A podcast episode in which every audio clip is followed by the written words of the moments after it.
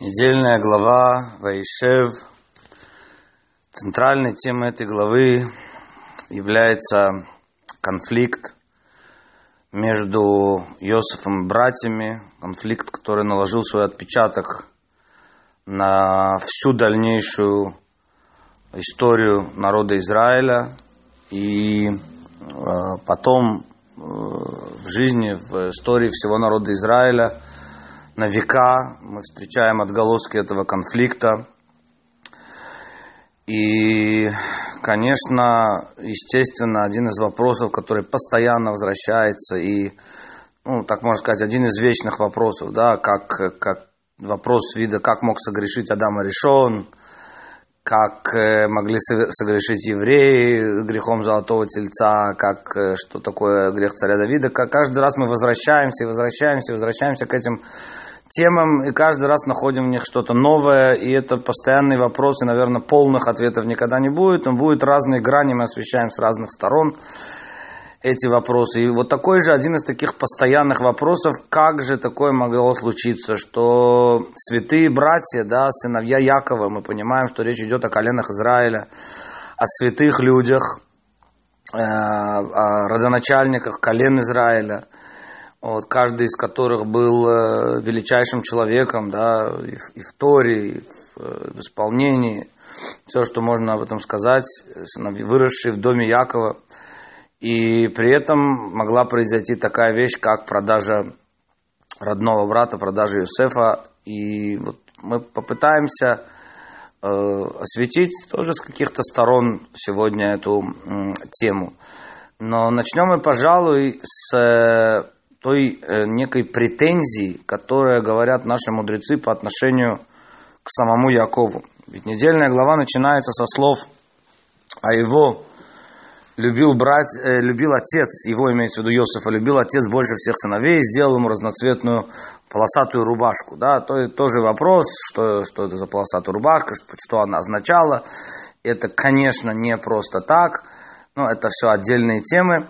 Во всяком случае, э, говорят наши мудрецы, никогда человек не должен выделять сына среди сыновей. Да, то есть, несмотря на все э, какое-то особое отношение, то есть, ну, отношение оно может быть, не знаю, это хорошо или плохо, но э, это, ну, естественно, да, кого-то бывает такое, любит больше, выделяет больше, но проявлять этого во всяком случае нельзя проявлять э, сына среди, э, выделять сына среди сыновей, ученика среди учеников нельзя. И вот здесь были посеяны, собственно говоря, э, вот, зерна вот этого конфликта. Зерна этой ревности, зерна этой, э, этого конфликта. И уже наши, еще раз говорю, уже в воспитании Якова. И здесь интересно посмотреть, Э, ведь у каждого, получается, из наших працев был, если так можно сказать, э, проблемный сын. Да, проблемный сын. Но получается, что у Авраама, да, этот проблемный сын Ишмаэль, у Ицхака это Исав, а у Якова наоборот, да, он, то есть он, он чересчур хороший, и он правильный, да, опять, конечно, ну, э, немножко утрированно звучит, но тем не менее, да, он, он более правильный, и э, все остальные как бы ниже его, не то что они ниже его, да. И э, посмо- давайте посмотрим, как каждый из них решал э, эти проблемы и ну, по какие-то проблемы в воспитании они были у каждого, получается. И э, давайте начнем с Авраама, когда Э, он не хотел отсылать Ишмаэля, то есть он не хотел отсылать Ишмаэля, несмотря на то, что написано, что увидела Сара, что Ишмаэль забавляется, да, насмехается с Ицхаком, и Раши говорит, что везде слово насмехается означает идолопоклонство, убийство и разврат, да, то есть э, какие-то ве он, э, понятно, что это, да, может быть, не в прямом смысле, но может он говорил какие-то вещи не очень красивые, э, учил каким-то не очень красивым вещам, говорил, ну, да, вся, всякого такого рода вещи. И она сказала, что надо, надо его отослать. И Всевышний сказал, что ты, Авраам, не прав. Все, что говорит тебе Сара, слушайся. Авраам не хотел этого делать. И там, да, нужно было отослать. Да? То есть он пытался он пытался э, как, каким-то образом его тоже привлечь, да, каким-то образом их, их уравнять. То же самое э, пытался э, делать Ицхак, более того, он, он даже не пытался уравнять. Да, опять тоже эта тема, вечная тема каждый раз, как э, э, можно сказать, что Ицхак любил Исава, не знал ли он кто и так далее. Не будем уже опять в это входить, но просто скажем, что даже зная, кто такой Исав, наоборот, он, он видел тот хороший потенциал, который есть в нем. И э, пытался его как раз приблизить, пытался его вы, выделить как раз вот этого вот проблематичного сына среди остальных. Что получает... И это тоже было неправильно, да, как мы видим, да, это тоже было неправильно. И э, третье, это Яков, который наоборот выделя, тоже выделяет одного из сыновей. Да? И здесь мудрецы говорят, что неправильно он сделал, что он выделял. То есть э, получается, что нужно найти э, такую тонкую грань между, с одной стороны, уравнивать всех, это неправильно, да, то есть, когда начинается какая-то уравниловка, то она стирает границы между людьми. И стирание этих границ между людьми, оно проблематично, потому что человек э, э, теряет приоритеты, теряет правильные, правильные, правильные акценты. Что должно быть? Есть выше, есть ниже, есть человек с большими талантами. Если я для каждого ребенка буду давать одинаковое воспитание, одинаковое образование, это неправильно. Кто-то может пойти в школу в 5 лет, кто-то может пойти в 6 лет, кто-то может пойти в 7 лет, не знаю, да, ну, примерно где-то, где-то да, но, но это э, надо смотреть по ребенку. Кому-то нужно, кто-то больше гуманитарий, кто-то больше технарь. Каждого свое, кому-то кто-то более такая жесткая натура, кто-то более нужна ему мягкая. То есть у каждого свои способности, свои потенциалы. Царь Шломо говорит, Ханох ленар альпи дарко гамгия скинлю асур мимена, воспитывай юношу по пути его, что значит по пути его, по его склонностям. Если ты не будешь ломать природу, а любая уравниловка это, это, это ломка природы определенная, да. Вот это вот э, проблематично. С другой стороны, э, когда ты начинаешь выделять, это тоже неправильно. То есть получается, что нужно найти вот эту вот тонкую грань между э, равенством, э, равенством в отношении и, и уметь, уметь выделить э, одного или, или подчеркнуть достоинство одного и достоинство другого, и при этом не теряя вот этого равенства. То есть вот такая вот очень тонкая грань, что каждый должен чувствовать, э, что его любят одинаково, и то, что одному дают там, да, больше. Ну, он приходит и говорит, папа, а почему ты с ним там, сидишь или занимаешься больше? Ну, он, он ревнует, это нормально, да, то есть он хочет тоже внимания. И не должен человек, не должен ребенок чувствовать недостаток внимания, не должен чувствовать недостаток любви. И с другой стороны, опять уравниловка, как мы сказали, это тоже проблематично, потому что тогда не, не реализовываются потенциал, потенциал и способности каждого ребенка, каждого человека. Да, то есть вот это вот найти тонкую грань между выделением и обособлением и реализацией талантов и способностей каждого и одновременно с этим равенством в отношении, вот это вот э, то, что достаточно трудно найти, и это задача да, и родителя, и учителя.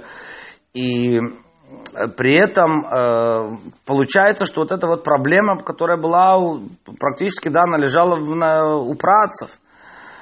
В основном у працев она лежала. И э, вот то, вернемся, вот это вот э, первая часть, которую мы сказали, и вернемся все-таки к э, спору, что же было между братьями, потому что Объяснить, конечно, это просто ревностью. Да, понятно, что можем сказать, вот эта вот ревность, как мы сказали, заложена еще отцом, и зависть какая-то.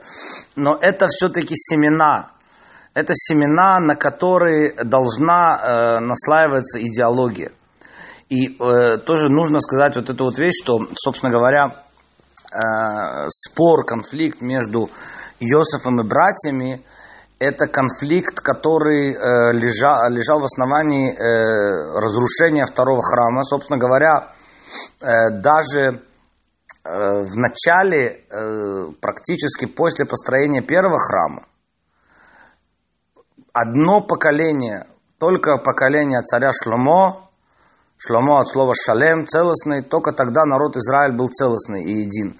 Уже в поколении сына, то есть уже следующее поколение, сын царя Шломо Рехавам, уже в его поколении происходит раздел царства, и 10 колен отходят, и эти 10 колен отходят, э, э, и предводителем становится Яровам бен Нават из колена Ефраима, из потомков Йосефа.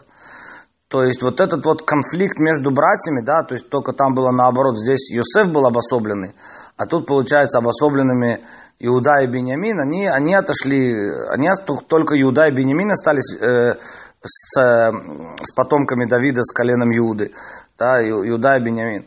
А все остальные, они ушли, и там был предводителем потомок Юсефа. То есть вот это вот беспричинная вражда, мы сейчас объясним, что такое беспричинная ненависть, она уже была в, в начале, даже уже в поколении первого храма. Хотя мы знаем, что первый храм разрушен из-за идолопоклонства, убийства, разрата, не из-за беспричинной ненависти.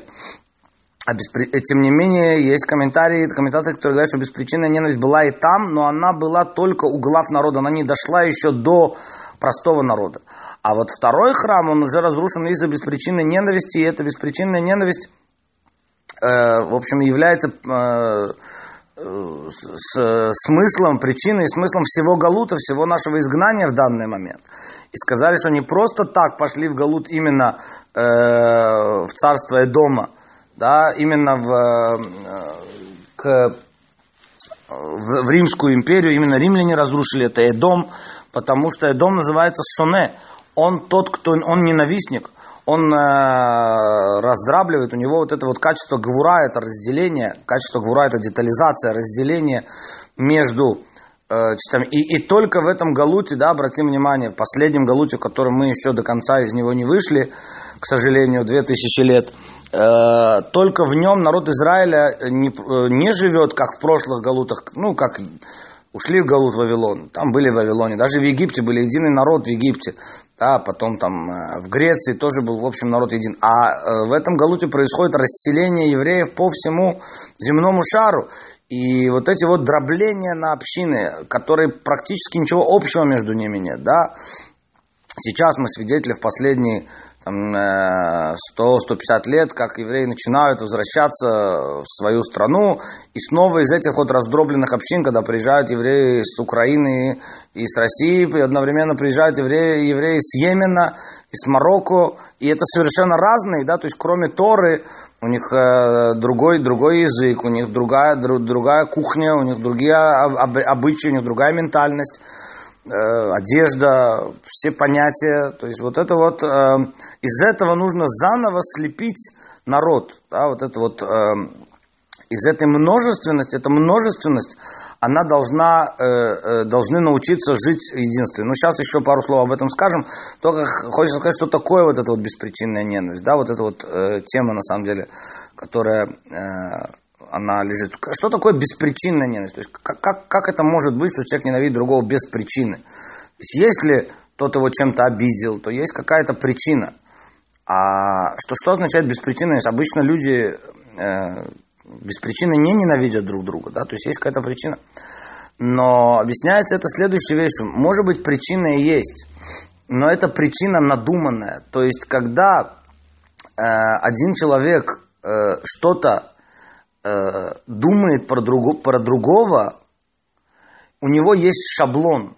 Он создает себе шаблон, под который подгоняет, да, вот эта причина, да, то есть здесь тоже недельная глава начинается с, с темы Лашонара, э, то, что Юсеф говорил Лашонара, да, на, на братьев, да, и они тоже его, вот одна из причин проблемы даже слушать Лашонара, не только говорить, но и слушать, да, ну, казалось бы, ну, ну, ну, услышал, и что дальше? Не я же сказал, не я распространял, я же дальше не пошел рассказывать, ну, услышал, хорошо. Нет, потому что человек, это каждый человек может увидеть, очень легко проанализировать себя, учиться. Каждый раз, когда человек услышал про, про другого лошона ра, какое-то злоязычие, какое-то, какие-то слова, он уже не может быть нейтральным, у него уже создается шаблон, и под этот шаблон будут подгоняться все действия, э, ну, в той или иной мере, понятно, смотря какой лошон раз, смотря сколько слышит, смотря как он, но неважно, это всегда, это всегда остается. И он всегда, даже когда тот человек будет делать что-то хорошее и позитивное, он уже будет рассматривать это хорошее и позитивное, то, что делает этот человек, под, э, э, так сказать, из-под очков вот этого лошонара, который он слышал. Говорит, да, да, я помню, я знаю, да, он, конечно, сейчас там помогает и, и э, бедным помогает, и больных навещает, но, но я-то знаю, я-то помню тот случай. Да, вот это вот все, и это создается шаблон. И под этот шаблон подгоняется все. И, тем, и то же самое есть, когда человек принадлежит другой группировке какой-то, да, к, другой, к другому направлению, там, в иудаизме или просто другому направлению, там, в политике, где угодно. Да, то есть все, и он, я уже его против него лично не имею, уже у меня есть шаблон. И что бы этот человек ни сделал, позитивные вещи, нейтральные вещи, все будет подгоняться под этот шаблон. И вот это вот то, что было э, причина разрушения второго храма, да, они вот эти вот группировки, это то, что подразумевается, да, вот эта группировка такая, эта группировка такая, и все, и, и ничего общего между ними не может быть. И вот это вот проблема.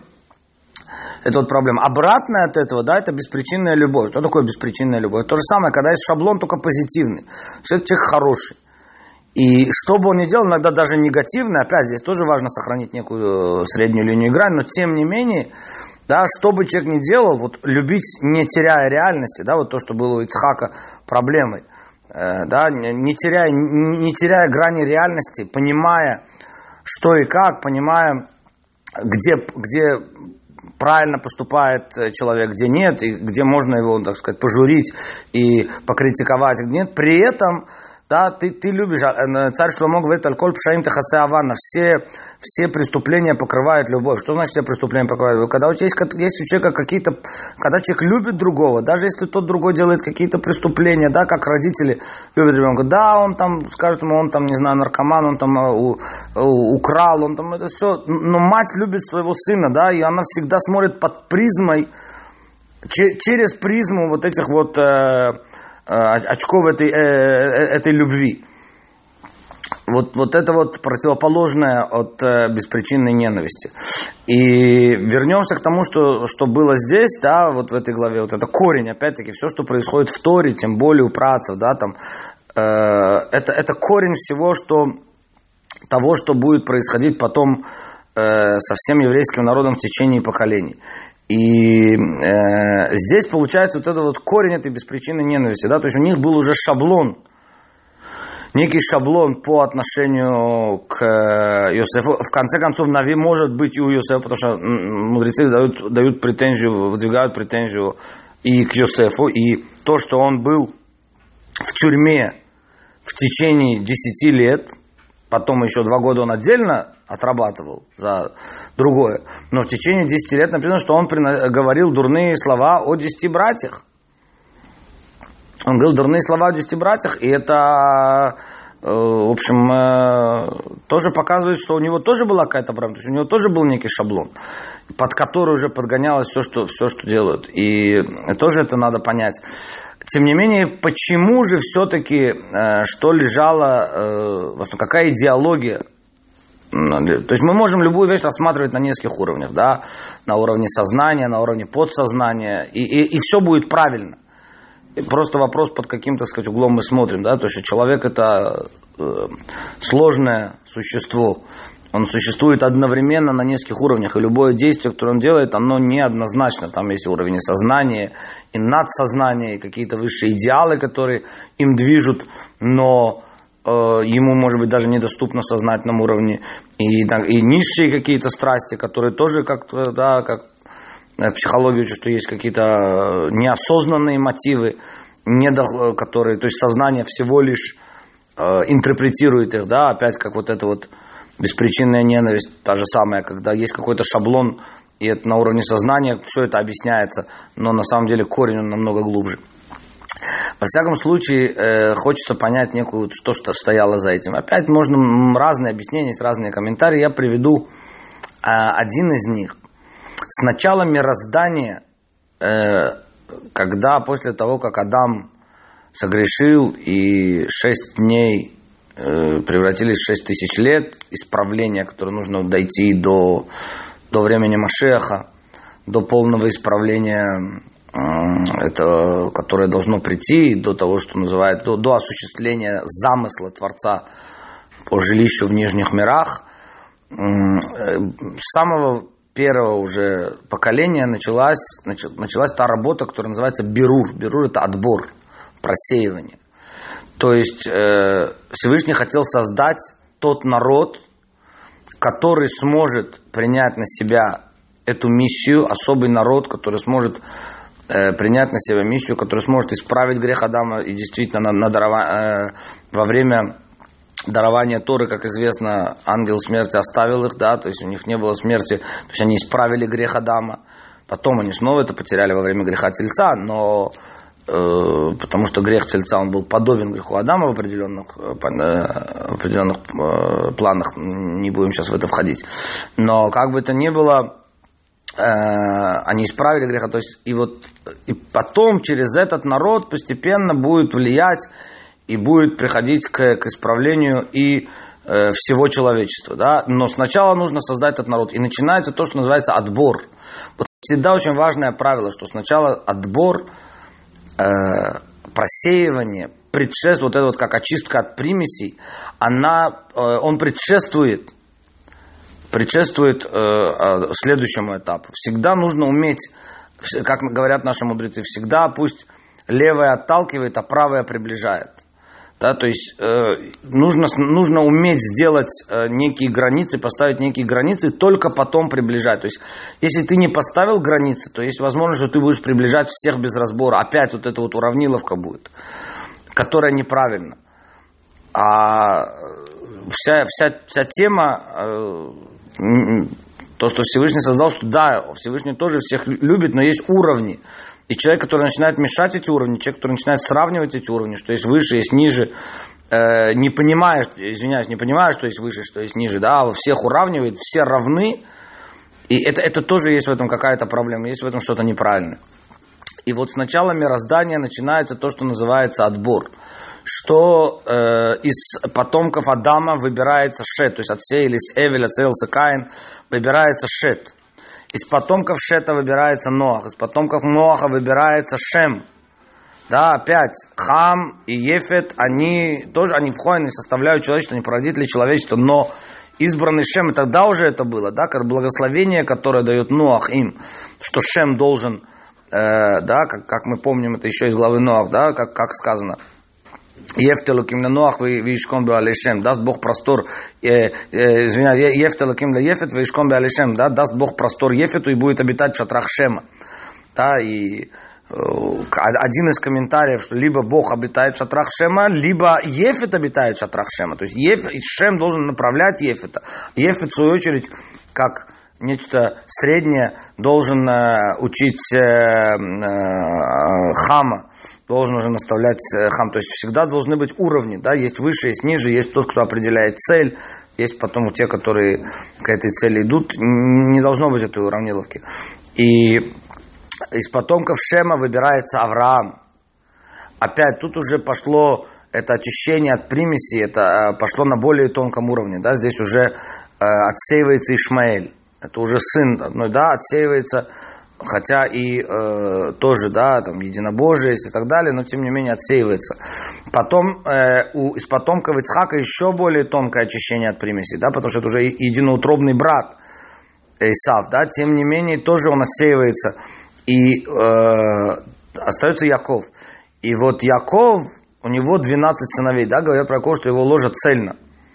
У него все его 12 детей составляют народ Израиля. И вот здесь Братья посчитали, что еще более тонкая окончательная работа по вот этому очищению, она еще не закончилась. Они считали, что нужно еще, еще он должен делать вот этот вот отбор. И Йосеф, он тот самый, которого нужно отсеять.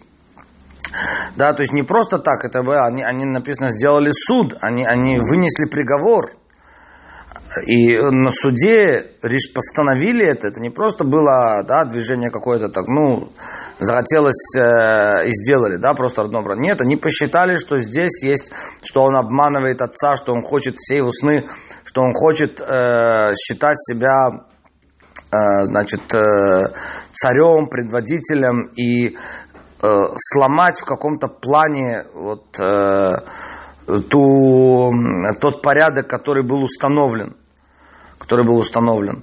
И, ну, там есть много, много объяснений тоже. Есть одно из объяснений, которое говорит, что он считал, э, э, да, и то, то, что, тоже то, что э, он хочет сломать, то есть посчитали, что Юсеф хочет сломать э, некую преграду, э, которая, которая, некую ограду, которая должна быть. Вот он, он, он хочет помешать, он утверждает, что он должен царствовать до Иуды, ведь царем был Иуда, да, это некое объяснение, что может должен быть э, Машех, сын Юсефа, э, до Машеха, сына Давида. Машех, сын Юсефа, это, э, это Машех, который очищает дорогу, это Машех, который ведет войны, то есть э, он тот, который проходит сквозь галут, он тот, кто проходит сквозь темноту. Братья посчитали, что, наверное, этого галута уже быть не должно, что уже так сказать, с Исавом покончено, что уже, э, то есть можно привести к времени Машеха и без э, этого. И поэтому, и вот они не поняли, что начинает, вот это всегда проблема, да, уловить новое время, которое происходит, новое. Они не поняли, что началась принципиально новая работа.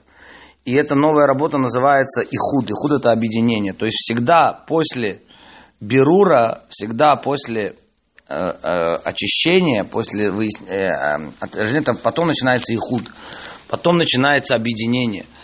И это, это порядок, это обычный порядок работы, да, то есть сначала нужно выделить, сначала нужно отсеять, просеять какое-то, да, и невозможно все объединить. То есть человек, который изначально начинает все объединять и говорит, да, я это веду в святость, и это веду в святость, он, он теряет еще раз, да, он теряет границы.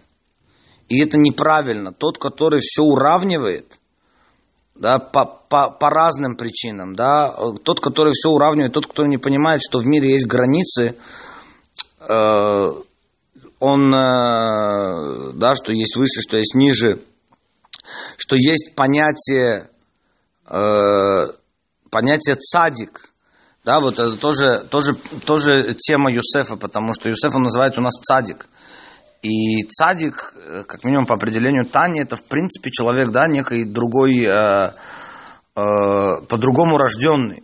То есть если Иуда, он Бальчува, он раскаявшийся, а раскаявшийся, это он в принципе может объединить всех, да, то есть это такой же, как и все это э, грешник, который делает чуву. Он сделал грех, он делает чуву. То есть он, в принципе, да, что называется, человек из народа.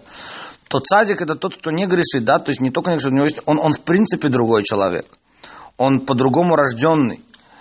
И э, опять, да, вот это вот, э, то, что они вышли против цадика, против того, э, той возможности, что есть э, выше ниже, э, это, это проблема.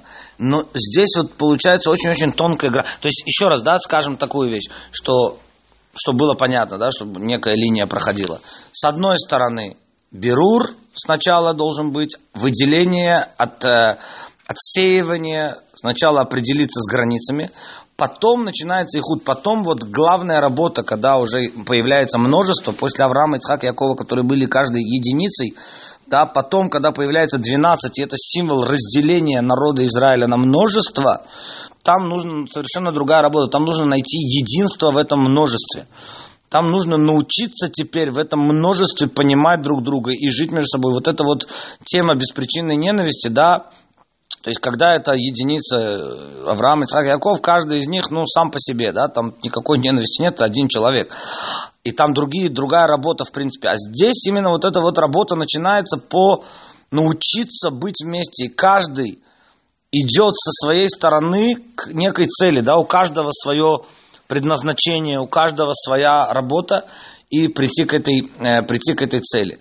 Но внутри этого, э, внутри народа э, должно, да, да, вот это вот равенство, которое должно быть среди них.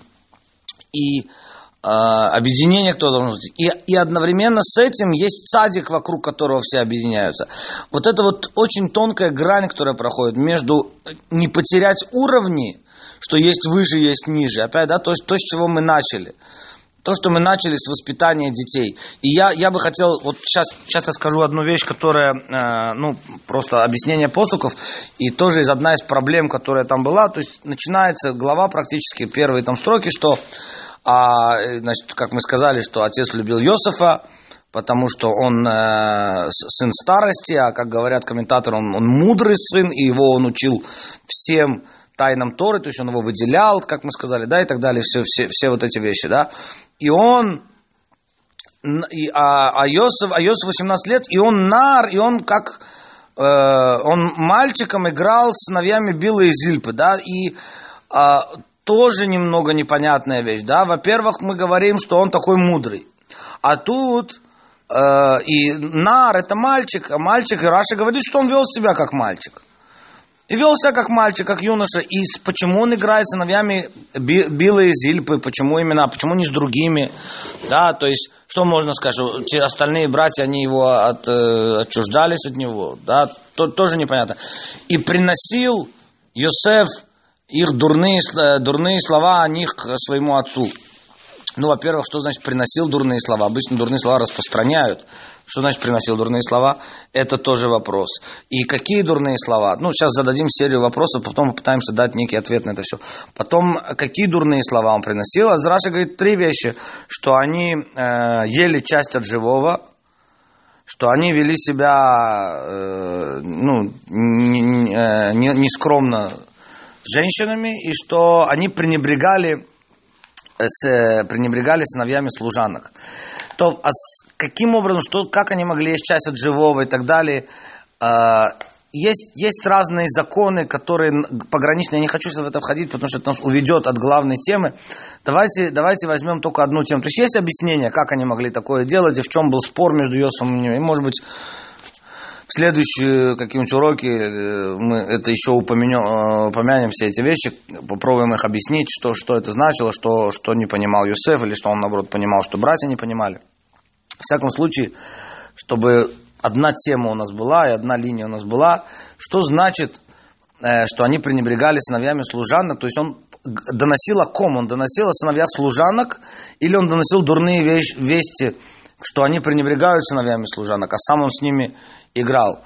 И э, есть, э, можно сказать, что, э, что, что это значит? Что действительно братья позволяли сыновьям служанок вести себя, ну, так сказать, менее кошерно. Сыновьям Билла и Зильпа они позволяли себя вести менее кошерно, менее строго, чем вели себя они сами. Почему? То есть они считали их изначально ниже уровнем. Окей, вам можно, да, это, этот кашрут можно кушать? Да, вам, вам, да, вы и так не... Мы, мы устражаемся. И вот это вот, э, он получается, что Иосиф рассказывал отцу одновременно две вещи. То, что э, сыновья Билы и Зилпа ведут себя не на том уровне духовности, э, не на том уровне строгости, как э, остальные братья. И одновременно, что остальные братья поощряют это, потому что они пренебрегают слова, э, э, значит, служанками. Потому что они считают, что им можно. И, в принципе, да, вот эта вот тема обычно у нас попадает всегда глава Вайшев на 19 Кислева, и это ну, Новый год хасидизма – тоже можно очень много говорить о связи между ними, но одна из э, тем, одна, одно из новшеств, которое вел хасидизм в вообще в те, в, тот, в те виды отношений, в те виды, которые э, в народе Израиля, которые были до этого, это то, что это отношение к простому еврею. Да, то есть до этого, до хасидизма было такое, что человек ценится настолько, человек ценен настолько, насколько его глубоки его познания в Торе. Чем меньше его познания в Торе, тем он, тем он менее ценен. И в этом плане, э, то есть а, а, была достаточно большая пропасть между интеллектуальной элитой, назовем так, да, и между простыми евреями. И одна из... И поэтому, в общем, простое время он чувствовал достаточно оторванным, достаточно ненужным и не понимающим, что, как и почему, для чего это все. И э, хасидизм, то, что он пришел, он пришел как раз объединить э, объединить вот этот народ Израиля, да, показать и приподнять простого еврея. И в этом плане Э, то есть вот можно сказать, да, что вот эта вот функция, и это делает цадик, да, то есть от цадика, так как он, э, отношения с цадиком, это в принципе другие отношения, чем отношения с, у, у равина с учениками. То есть равин ученикам дает Тору, дает им знания. Цадик, он не, не дает знания, или, точнее сказать, не только дает знания, он связан, и он связан со всеми равно. Да, он связан с самым простым евреем, он связан с, с понимающим и, и с знатоком Торы, и даже с самым простым, да, то есть вот, ну, мы можем, самый яркий пример, да, мы можем увидеть э, Ребе, то есть, да, с одной стороны, при такой мудрости, при таких знаниях в Торе и так далее, уметь найти э, общий язык и относиться и к самым большим хасидам, и знатокам Торы, и к раввинам, и одновременно абсолютно к простым к детям, да, с, какой, с вниманием к детям. Э, вот это вот, да, некое такое уровень величия, оби, уровень объединения, при этом не теряя границы, при этом не теряя, что есть выше, есть ниже, а уметь объединить всех. Вот эта э, связь, я бы сказал так, между 19-м Кислева и э, э, между хасидизмом и недельной главой, вот это то, что мы видим у Йосифа, вот что Йосиф пытался сделать. Вот эту вот э, линию Йосиф пытался провести, Йосиф пытался научить братьев, э, как пройти по средней вот этой вот линии. Не с одной стороны об, уметь объединять всех, с другой стороны, сохранять границы. Вот, собственно говоря, то, с чего мы начали воспитание, и это не только воспитание, получается и в отношении э, человека к, э, к миру, к окружающим его людям, и к Торе, и к понятиям в Торе, ну, ко всему еврейскому народу. Уметь объединять всех, вот найти вот эту среднюю линию, а Йосеф это тоже средняя линия, да, это качество Исод. И более того, да, он даже написано, что он, он больше Якова э, в чем-то. Э, он продолжает эту среднюю линию, он цадик, который пытается, э, умеет найти, что есть цадик, который э, изначально другой, и есть уровни в народе Израиля, есть выше, есть ниже, да, и при этом не пренебрегать и не говорить, что кто-то выше, кто-то ниже, а уметь их объединить. Вот найти тонкую грань между этими вещами, это, конечно, то, что Э, то, что Йосиф пытался сделать, то, что пытается делать садик, то, что делает, делает хасидизм, да, и в особенности Хасим Хабад, да, почему? Потому что Хабад, вот действительно, да, это Юсеф, как мы говорим, он был Бен Скуним, он был сын мудрости. Написано, что отец ему передал тайны Торы, именно ему. Именно Иосиф он передал главные тайны Торы, главное продолжение. Вот эта вот э, одежда, которую он ему сделал, тоже была не просто так, потому что это была одежда працев, так, говорит, так пишет Хида. Хида пишет, что это была полосатая одежда, это была одежда працев. Почему, сейчас не важно, да? То есть он его выделяет как первого среди равных, да, наверное, так можно сказать. И это тоже э, понятие Хабада. И вот Альтер Ребе, он э, то есть он уже живет в поколении учеников Магида, в поколении множественности, когда уже нет только от первого, там, первых вот, Бальшемтова Маги и так далее, но он первый среди равных. То есть вот это вот и умение объединить, и с одной стороны хабад, хабад это хухма и дать самые глубокие объяснения, и тайны Торы передать, и спустить их, и отнестись одновременно с этим к самому простому еврею, к сыновьям служанок, и, и быть с ними, быть с ними нар, и быть с ними простым, да, как абсолютно простым и естественным, и э, объединить их. Вот это вот, э, конечно, большая мудрость и большое умение, и понимание для этого нужно. Вот, собственно говоря, то, что мы можем выучить и пытаться применить в своей жизни, в своем понимании, в первую очередь, из э, недельной главы. Спасибо за внимание, всего доброго.